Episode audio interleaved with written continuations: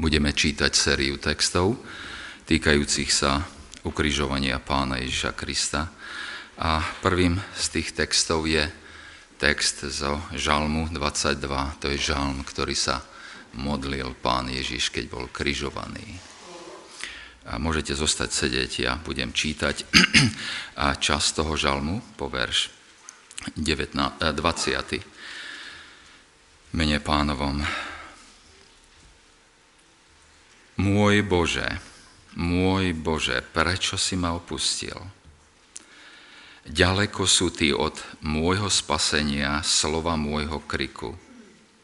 Môj Bože, volám vodne a neodpovedáš, volám v noci a nie mi utíšenia ale Ty si svetý, ktorý trôniš na chválach Izraelových. V Teba dúfali naši otcovia, dúfali a vyslobodzoval si ich. Na Teba kričali a boli vytrhnutí. V Teba dúfali a nehambili sa. Ale ja som červ nie človek. Som potupou človeka a opovržený od ľudu. Všetci, ktorí ma vidia, sa mi posmievajú, otvárajú posmešne ústa, pokyvujú hlavou a hovoria, uvalil svoju vec na hospodina, nech ho vyslobodí. Nech ho vytrhne, lebo veď má v ňom záľubu. No iste, že si ty ten, ktorý ma vytiahol zo života matky, ten, ktorý spôsobil to, aby som mal nádej, keď som bol ešte len na prsiach svojej matky. Na teba som uvrhnutý od narodenia, od života svojej matky. Ty si mojim silným Bohom. Nevzdialuj sa odo mňa, lebo je blízke súženie a pretože nie je to pomoc pomocníka. Obklúčilo ma množstvo juncov, silní bíkovia bazánsky ma obklúčili. Otvárajú na mňa svoje ústa ako lev, trhajúci a revúci. Som rozliatý ako voda, rozostúpili sa moje kosti, moje srdce je ako vosk, taje v mojich vnútornostiach. Moja sila je vyschlá, ako črep a môj jazyk je prilepený na moje ďasná a ešte ma položíš do prachu smrti. Lebo ma obklúčili psi, rota zlostníkov ma obkolesila. Prebodli moje ruky i moje nohy. Počítam všetky svoje kosti a oni hľadia a dívajú sa mi. Delia si medzi sebou moje rúcho a o môj odev hádžu los. Ale ty, o hospodine, sa nevzdialuj, moja sila, pospieš mi na pomoc. Budem čítať z 23. kapitoly Lukášovho Evanielia, roháčkov preklad. Mene pánovom. A vstalo všetko to množstvo, koľko ich bolo, a odviedli ho k Pilátovi a začali žalovať na neho a hovorili, tohoto sme našli ako takého, ktorý prevracia náš národ a bráni dávať cisárovi dane a hovorí o sebe, že je on Kristus, král. A Pilát sa ho opýtal a riekol, či si ty ten král Židov? A on mu odpovedal a riekol, ty dobre hovoríš. A Pilát povedal najvyšším kňazom a zástupom, nenachádzam nejakej viny na tomto človekovi. Ale oni nástojili a hovorili, búri ľud svojim učením, učiac po celom Júdsku, započal od Galileje a prišiel až sem. A keď počul Pilát o Galilei, opýtal sa, či je to človek Galilean a dozvediať sa, že je z panstva Herodesovho, poslal ho hore k Herodesovi, ktorý bol tiež v Jeruzaleme v tých dňoch. A keď videl Herodes Ježiša, zaradoval sa veľmi, lebo ho už od dávna chcel vidieť, pretože mnoho slýchal o ňom a nadejal sa, že ho uvidí učiniť nejaký div a pýtal sa ho mnohými rečmi, ale on mu ničoho neodpovedal. A stáli tam najvyšší kňazi a zákonníci, prudko na neho žalujúc. A potom ním pohrdnul Herodes so svojím vojskom a naposmie, naposmieval sa mu, obliekol ho do skvelého rúcha a poslal ho späť Pilátovi. A Pilát a Herodes stali sa priateľmi jeden s druhým toho dňa, lebo predtým si boli nepriateľmi. A Pilát si zvolal najvyšších kňazov i kniežatá, i ľud a povedal im, doviedli ste mi tohoto človeka, že vraj odvracia ľud a hľa, ja som sa ho povypitoval pred vami a nenašiel som na tomto človekovi nejakej takej viny, ako na neho žalujete, ale ani Herodes, lebo som vás poslal hore k nemu a vidíte, neurobil ničoho takého, čo by bolo hodno smrti. Potrescem ho tedy a prepustím lebo na ten sviatok im musel vždy prepustiť jedného väzňa. Ale skríkli všetko to množstvo a hovorili, zahlaď tohoto a prepusti nám Barabáša, ktorý bol pre akúsi vzburu, ktorá bola povstala v meste a pre vraždu hodený do žalára. Vtedy zase prehovoril k ním Pilát, chcúc prepustiť Ježiša ale oni mu na to volali späť a hovorili, ukryžuj, ukryžuj ho. A on im povedal po tretie, ale čože zlého urobil tento? Nijakej príčiny smrti som nenašiel na ňom. Potresem ho tedy a prepustím ale oni len naliehali veľkým hlasom a požadovali, aby bol ukrižovaný a ich hlasy prevládali, i hlasy najvyšších kňazov. Vtedy usúdil Pilát, aby sa stalo, čo si žiadajú a prepustil im toho pre vzburu a pre vraždu hodeného do vezenia, ktorého si pýtali. A Ježiša vydal ich ľubovôli. A ako ho viedli, pochytili istého Šimona Cyrenenského, ktorý išiel z pola a položili na neho kríž, aby niesol za Ježišom. A išlo za ním veľké množstvo ľudu i žien, ktoré nariekali a kvílili nad ním. A Ježiš sa obrátil k ním a povedal – Céry Jeruzalema, neplačte nado mnou, ale plačte sami nad sebou a nad svojimi deťmi, lebo hľa idú dni, v ktorých povedia, blahoslavené, neplodné a životy, ktoré nerodili a prsia, ktoré nekojili. Vtedy začnú hovoriť vrchom, padnite na nás a brehom prikryte nás, lebo ak toto robia, na zelenom dreve, čo bude na suchom.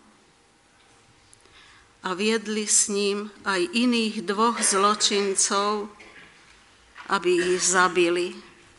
Potiaľ Božie slovo. Pokračujeme v čítaní Božieho slova z Lukáša 23. kapitoly. Od 33. verša. A keď prišli na miesto zvané lepka alebo umrčia hlava, tam ho ukryžovali. Aj tých zločincov, jedného po pravej a druhého po ľavej strane. A Ježiš hovoril, Otče, odpust im, lebo nevedia, čo robia a deliaci jeho rúcho hádzali oň los. A ľudia stáli a dívali sa a posmievali sa mu, s nimi aj pohlavári a hovorili, iným pomáhal, nech spomôže sám sebe, ak je on Kristus, ten vyvolený Boží. Aj vojaci sa mu posmievali, prichádzajúc a ocot mu podávajúc a hovorili, ak si ty ten král Židov, spomôže si. A bol aj nápis nad ním napísaný písmom gréckým, latinským a hebrejským.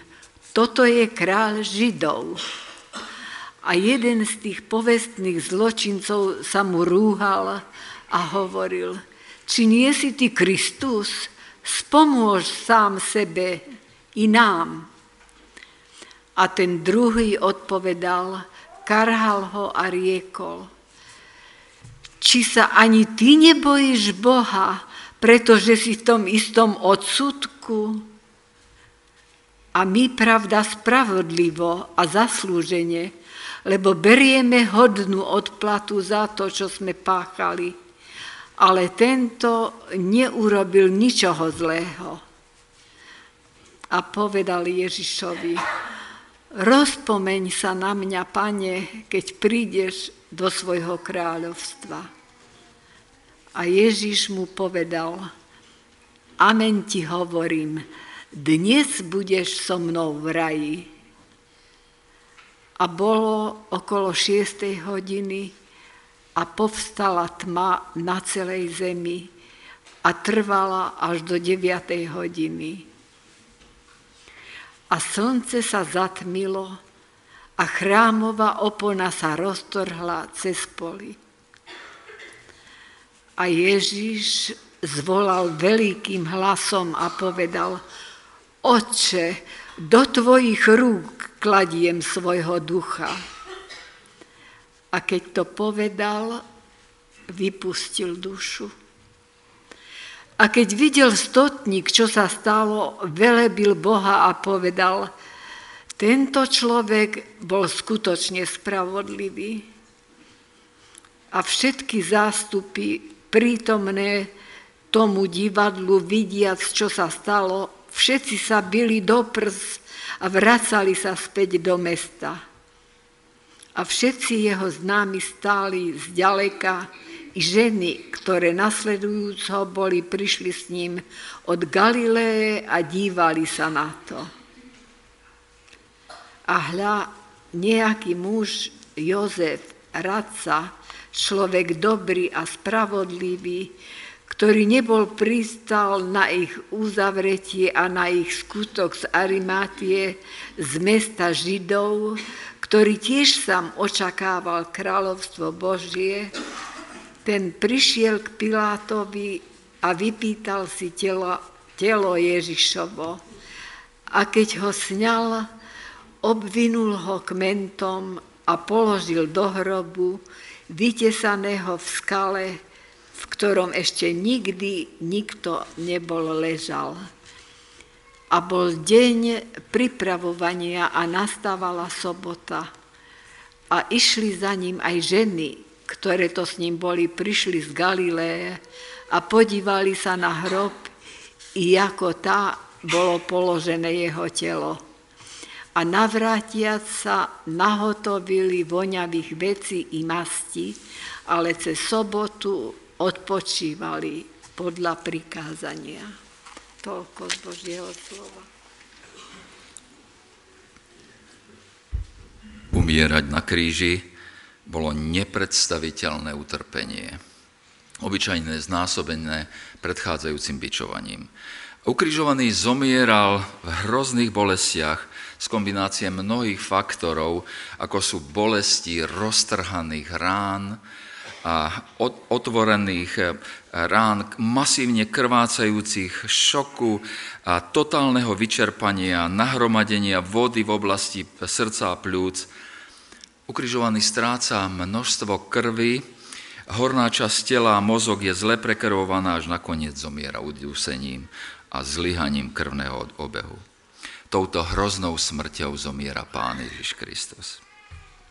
Pán Ježiš je pribitý na kríž bezprostredne po tom, čo je privedený spolu s ďalšími dvoma odsudenými zločincami. Tak sme to čítali v našom texte. Na miesto, ktoré sa volá Lepka, Golgota. A prehovoriť z kríža pôsobilo ukrižovanému veľkú bolesť, lebo musel sa nadýchnuť napnutím sa oproti klincom, ktorých, ktorými boli prebité jeho ruky a, a nohy. A, a preto slova odsúdených z kríža boli veľmi vzácne a boli zrejme vyslovené za účelom komunikovať tie najdôležitejšie veci. Evangelisti nám zaznamenávajú sedem výpovedí z kríža pána Ježiša. My sme už sa štyrom venovali a ešte tri zostávajú. A dneska by sme sa chceli venovať jednému z nich, e, jednej výpovedi, tej prvej výpovedi. Otče, odpúzim, lebo nevedia, čo robia. A sú aspoň tri dôvody, prečo e, e, tieto výpovede považujeme za veľmi dôležité. A prvý dôvod je, že ich vyslovenie, vyslovenie znamenalo obrovské úsilie a bolesť, aby boli vyslovené. Ten druhý dôvod je, že, že sú a, a, dôležité, lebo cez ne Ježiš úmyselne zjavuje Otca a Boha. A nakoniec písatelia Evangelii považovali za dôležité oznámiť nám, aké boli posledné Ježišové slova, pretože oni komunikujú nielen, kto Ježiš bol, ale aj aký bol jeho, význam jeho života a, a smrti na tejto zemi.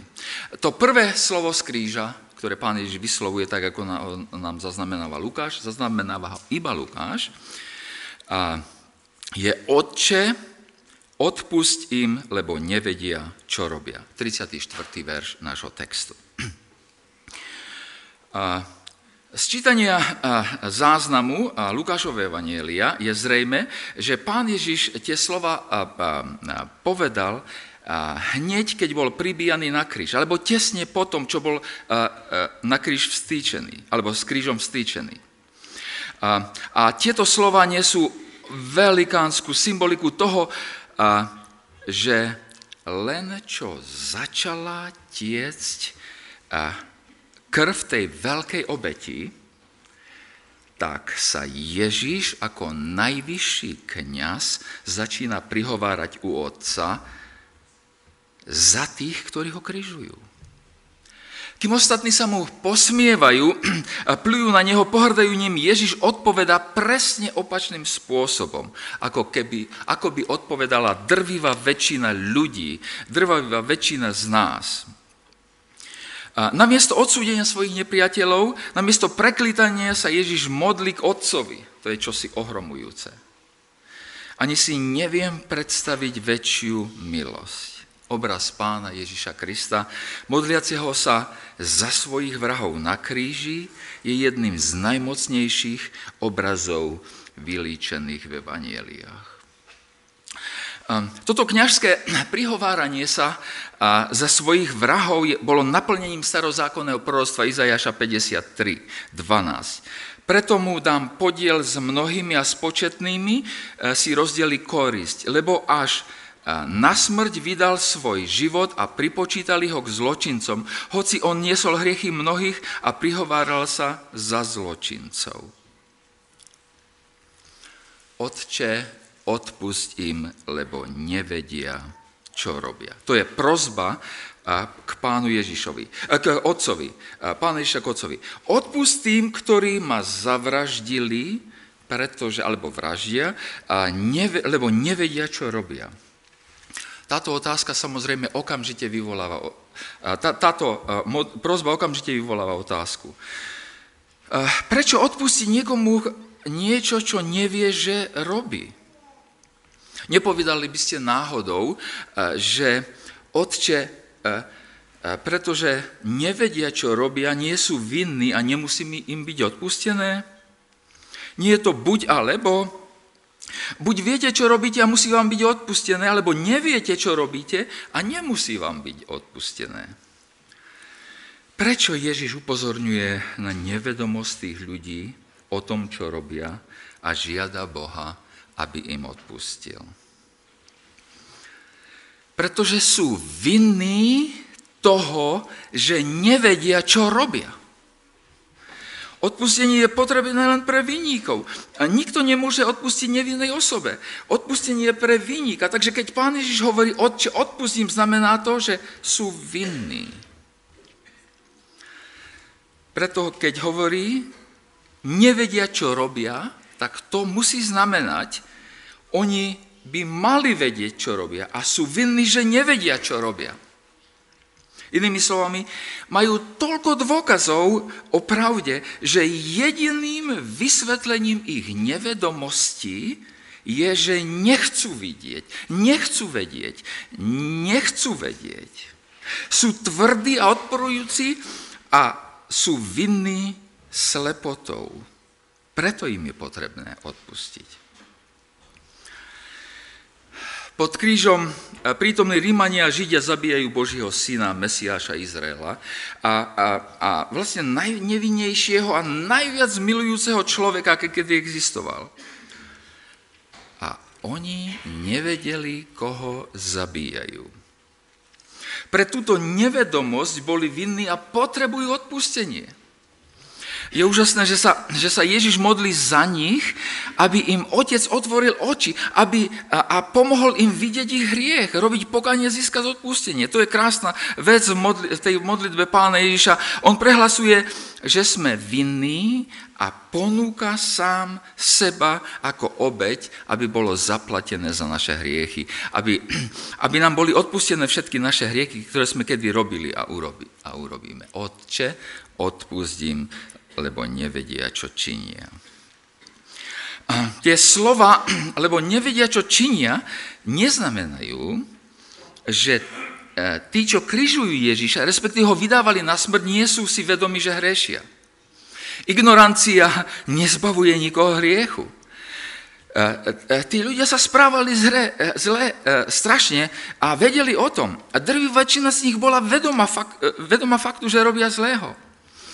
Ježiš svedčilo Ježišovej, e, e, Pilát svedčilo Ježišovej nevine. Sanhedrin si bol plne vedomý, že nie je legitimného obvinenia proti Ježišovi. Herodes nenachádza na ňom nejakej viny.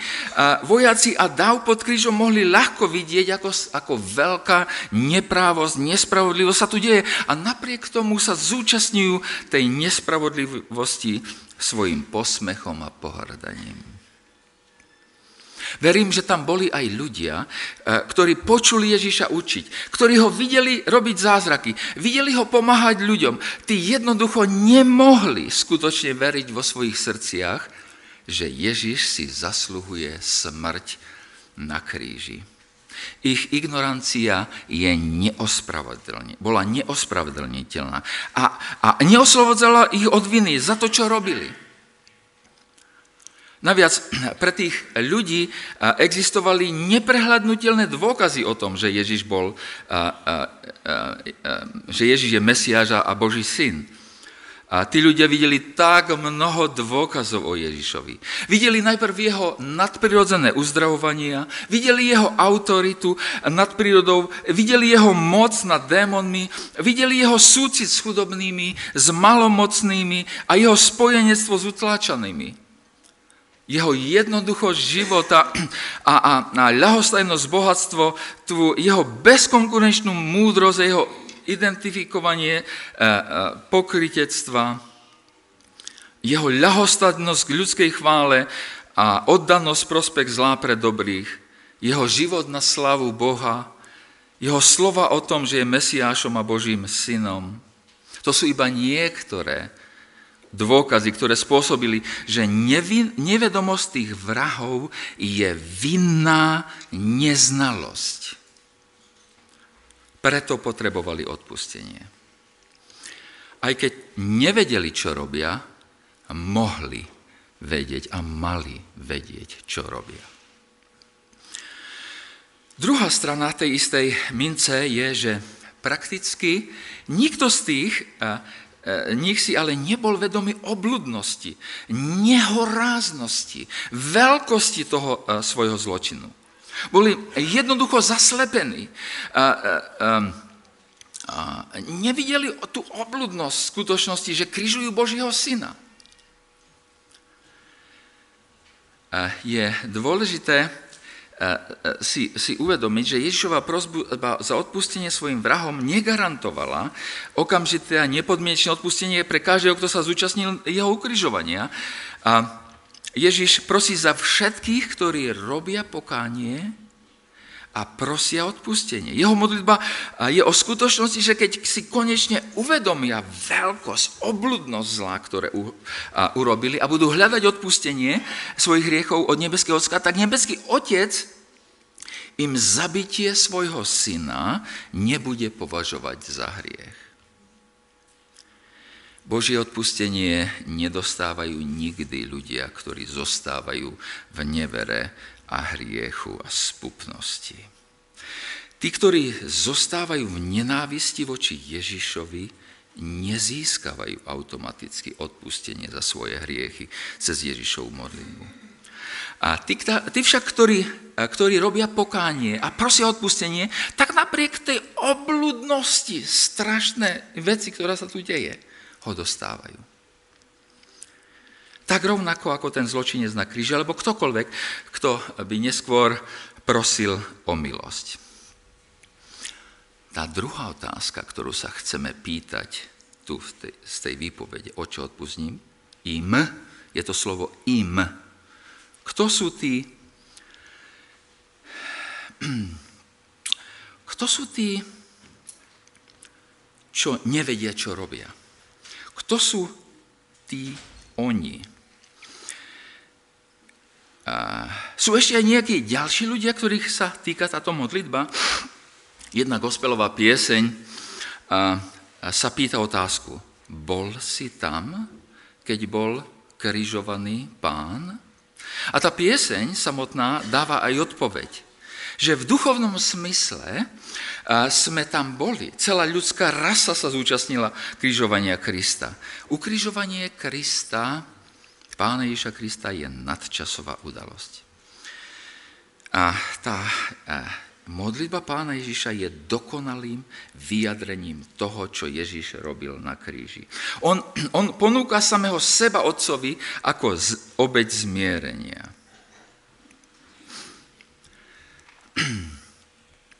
V momente výpovede, oči odpustím, čo robia, e, e, lebo nevedia, čo činia, e, je, je pán Ježiš najvyšším kňazom, ktorý prosí o zmierenie s Bohom na mieste ľudskej rasy a súčasne ponúka samého seba ako obeď za toto zmierenie.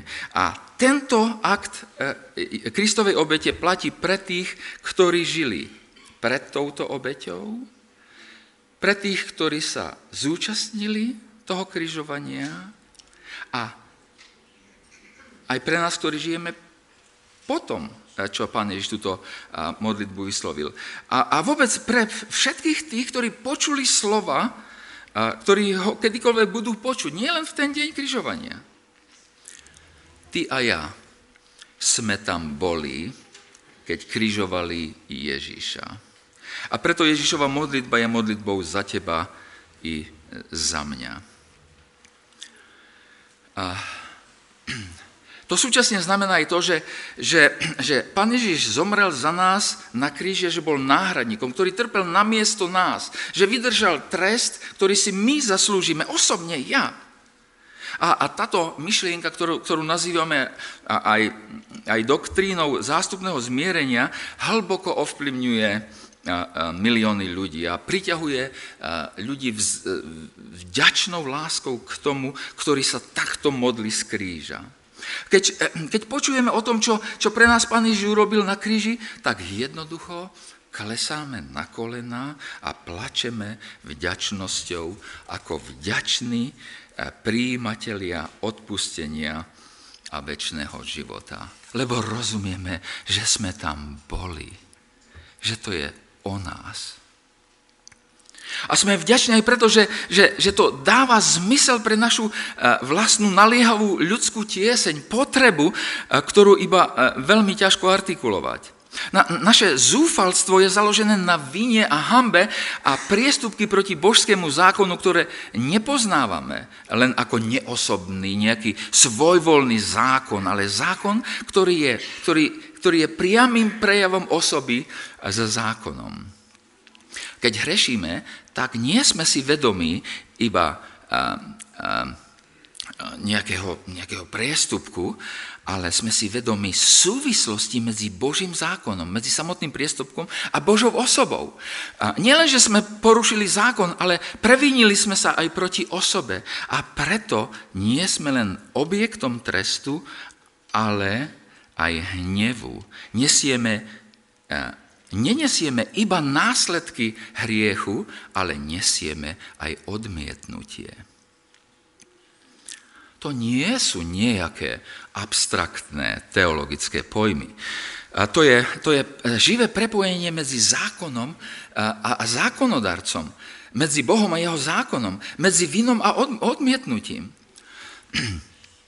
A hoci mnohí argumentujú, že, že, že takéto pojmy sú viacej podobné primitívnemu náboženstvu, ktoré, ktoré si chce uchlácholiť e, nahnevaných bohov, veľmi dobre to chápeme a rozumieme tomu. Dokonca to chápeme až príliš dobre.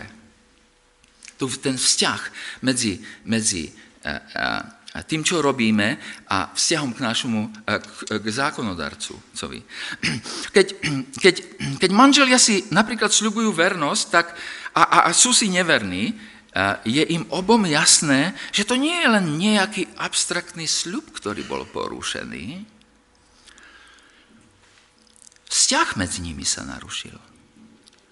Alebo ak dospievajúce dieťa ukradne mamke z peňaženky peniaze na drogy, tak matka to berie osobne. A je to úplne na mieste, že to berie osobne, lebo to nie je len morálny prekrežok krádeže a klamstva ona je rozrušená nielen preto, že, že jej vznikla škoda v peňaženke. Najmenším problémom je sabotáž dôvery. Dospievajúce dieťa nedokázalo rešpektovať, ctiť a milovať svoju matku. Chápeme toto dôverné prepojenie medzi Božím zákonom a Božou osobou. A, a tiež intuitívne uznáva, uznávame, že nie je žiadna vec, ktorá by bola malinká. Že keď je to, to, že to je tak, taká maličká vec, tak na čo také veľké gesta zomierania? E, že nie je nejakej v úvodzovkách malej veci, ktorá by len nejako porušovala zákon nášho stvoriteľa. A nie je to len preto, že potrebujeme odpustenie. Nie, v hre je niečo oveľa vážnejšie. A potrebujeme záchranné lano. Svedomie moderného človeka samozrejme okamžite protestuje. Aký je to typ vesmíru, v ktorom, v ktorom vraj každodenne a relatívne neškodné správanie, neškodné sa myslí, lož, chamtivosť, pícha, chlipnosť, podobné veci, to sa už dneska považuje za neškodné správanie, a si zasluhuje väčšné a nezvratné zatratenie. Ako to? Ľudia Evanielia odpovedajú, je to presne ten náš typ vesmíru, v ktorom žijeme. A, a po, po, poukazujeme, keď nie z písma, tak aj na spoločné e, skúsenosti s relatívnymi bezvýznamnými činmi, ktoré vedú k takým strašným a trvalým následkom. Stolár, ktorý neopatrne, bezmyšlienkovite pohybuje rukou okolo, okolo krútiacej sa píly, sa náhodou dotkne píly. Wow, môže v okamžihu e, stratiť prst alebo celú ruku. Príležitostný bežec. No jakú veľkú vec urobil? A príležitostný bežec sa bežiac cez rušnú ulicu náhodne, celkom rozpačite, ako to dneska býva, pozrie na svoj mobilný telefón a v momente je zrazený prechádzajúcim vozidlom. A po mnohých operáciách sa dozvie, že už nikdy nebude môcť behať. Je ťažké povedať, prečo je svet, v ktorom žijeme, postavený týmto spôsobom. Keď malé zanedbanie fyzikálnych zákonov môže mať také zničujúce dôsledky. Malá nevera, malý prevod peňazí, malý, malá neopatrnosť, zničujúce dôsledky. Nezostáva nám nič iné, iba to prijať. A o čo viac prijímame, ak ide o Božie stvoriteľské právo a zákony? Boh, ktorému veríme, nie je neosobný Boh, čo stanovil zákony vesmíru, odišiel a vyžaduje neosobný trest za porušenie týchto zákonov. Áno, hoci sme e, e, e, náchylní povedať, že následky za porušenie Božích základov sú, sú trestom a niekedy sa nám zdá, že ten trest môže byť neosobným trestom podobným tomu, ako keď ignorujeme zákony gravitácie. Božia alebo Božie slovo, Biblia, však odhaluje oveľa odlišnejšieho Boha. Boha, ktorého zákony sú priamým odrazom jeho povahy. A táto jeho samotná povaha je v, je v konečnom dôsledku láska.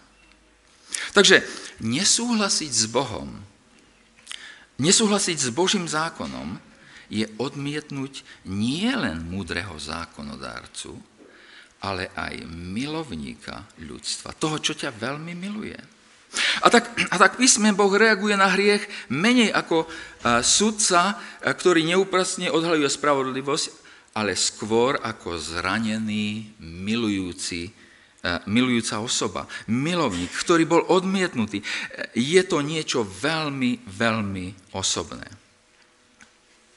A táto, táto dynamika zástupného zmierenia a, a, mm, a, a, a takýto pohľad na, na obeď Pána Iša ako zástupné zmierenie za, za naše porušovanie Božích zákonov je základom evangelijného kázania. A, a Výsledný trest za prestúpenie zákona teda nie je svojvoľným vyjadrením hnevu odmietnutého milenca, ale aj činom, ktorý nejako vyrovná morálny dlh. Preto odpustenie ako čistý akt nestačí. A hriechy musia byť zaplatené, pretože dlh musí byť zaplatený. Pán Ježiš by nemusel zomierať na kríži. Tá dráma kríža by sa nemusela uskutočniť. Prečo je to tak? Prečo morálny vesmír funguje takýmto spôsobom, je ďalšie hlboké tajomstvo života. Akokoľvek sa ako kresťania môžeme stať samospravodlivými, tak, tak v našich lepších chvíľach si uvedomujeme, že sme hriešnici v rukách spravodlivého Boha. A tak keď načúvame biblickému učeniu o zástupnej obeti za hriech, nerozoznávame iba temnotu svojej situácii, ale vidíme lúč svetla. Preto potrebujeme počuť, Otče, odpustím, lebo nevedia, čo robia. Do samotnej štruktúry vesmíru je zabudovaná myšlienka, že jedna smrť môže byť prijatá na miesto smrti druhého a že jedna smrť môže vykúpiť inač beznádejnú situáciu. Opäť by sa mohlo zdať, že sa vracame k primitívnemu náboženstvu, ale ak sa pozrieme okolo nás, tak, tak tento fenomén vidíme všade okolo nás a je to, je to ďalšia veľká skupina rozprávačov v povestiach, románoch, filmoch, všelijakých dielach, ktoré vytvárajú Kristovi podobných hrdinov, ktorých, ktorých smrť oslobodzuje ktorých smrť oslobodzuje iných. Je to mocný motív nielen preto, že, že napodobňuje ukrižovanie, ale preto, že, rozpráv, že rozprávame o, a, a rozpoznávame nakoniec tajomný zákon vesmíru. Uh, O čo viac ako ľudia Evanielia jednoducho veríme, bez takých všelijakých zložitých týchto, aby sme sa nedívali, kade eh, hľadali pravdu niekde inde a nielen písme. Eh, ako, ako ľudia Evanielia jednoducho veríme, jednoducho veríme, takže sa dívame do Božie slova, že keď zomrel úplne spravodlivý a nevidný Boh, človek Ježiš Kristus, úplne vykúpil náš hriech. A toto vykúpenie vedie k odpusteniu a toto odpustenie k zrušeniu následku a trestu za náš hriech. Modlitba Pána Ježa Krista, vysiaceho na kríži, Otče, odpustím, lebo nevedia, čo, čo robia, čo činia, je symbolom úžasnej, ponúkanej milosti v celom tom kontexte, o ktorom sme hovorili. je symbolom milosti pre všetkých, čo ju počuli tam pod krížom i pre tých, ktorí ju počujeme dnes. Ježiš sa na kríži nahlas modli práve pre tým, ktorí sú okolo kríža, a ktorí sa zúčastnili na, na jeho zabití. Ale toto slovo, Otče, odpustím, lebo nevedia, čo robia, toto slovo je počuť rovnako hlasne pre všetkých, ktorí ho chcú počuť. Je to, je to prozba Ježíša adresovaná Otcovi, aby sme rozumeli, že potrebujeme odpustenie, že potrebujeme porozumenie vlastnému hriechu, že potrebujeme porozumeniu ťažobe narušenému vzťahu medzi nami a našim stvoriteľom na jednej strane a na druhej strane Kristovej zástupnej obeti. Verím, že prvotným dôvodom tej modlitby je rozumieť tomu, že sme vinní pred Bohom. Je to Ježišova prozba za to, aby sme rozumeli, že, že odpustenie našich hriechov je absolútne fundamentálna otázka, od ktorej závisí naša existencia. Ty a ja potrebujeme odpustenie, ktoré je možné iba Kristovou zástupnom obeťou na našom mieste. Naviac, potrebujeme porozumieť spojitosti medzi tým, že hoci som pred Bohom vinný vďaka Kristovej obeti a modlitbe, aj tejto modlitbe, nenastane žiadne spochybnenie mojej existencie pre moje hriechy. Ak prichádzam k pánovi, robím pokánie, prosím o odpustenie. Súčasne tá modlitba znamená, že vzkriesený Kristus ktorého som pozývaný prijať ako pána do svojho srdca, nie je nik iný ako ten Ježiš, ktorý mi zabezpečil imunitu voči rozsudku tým, že na kríži zniesol trest, ktorý bol mojim trestom. Úžasná modlitba.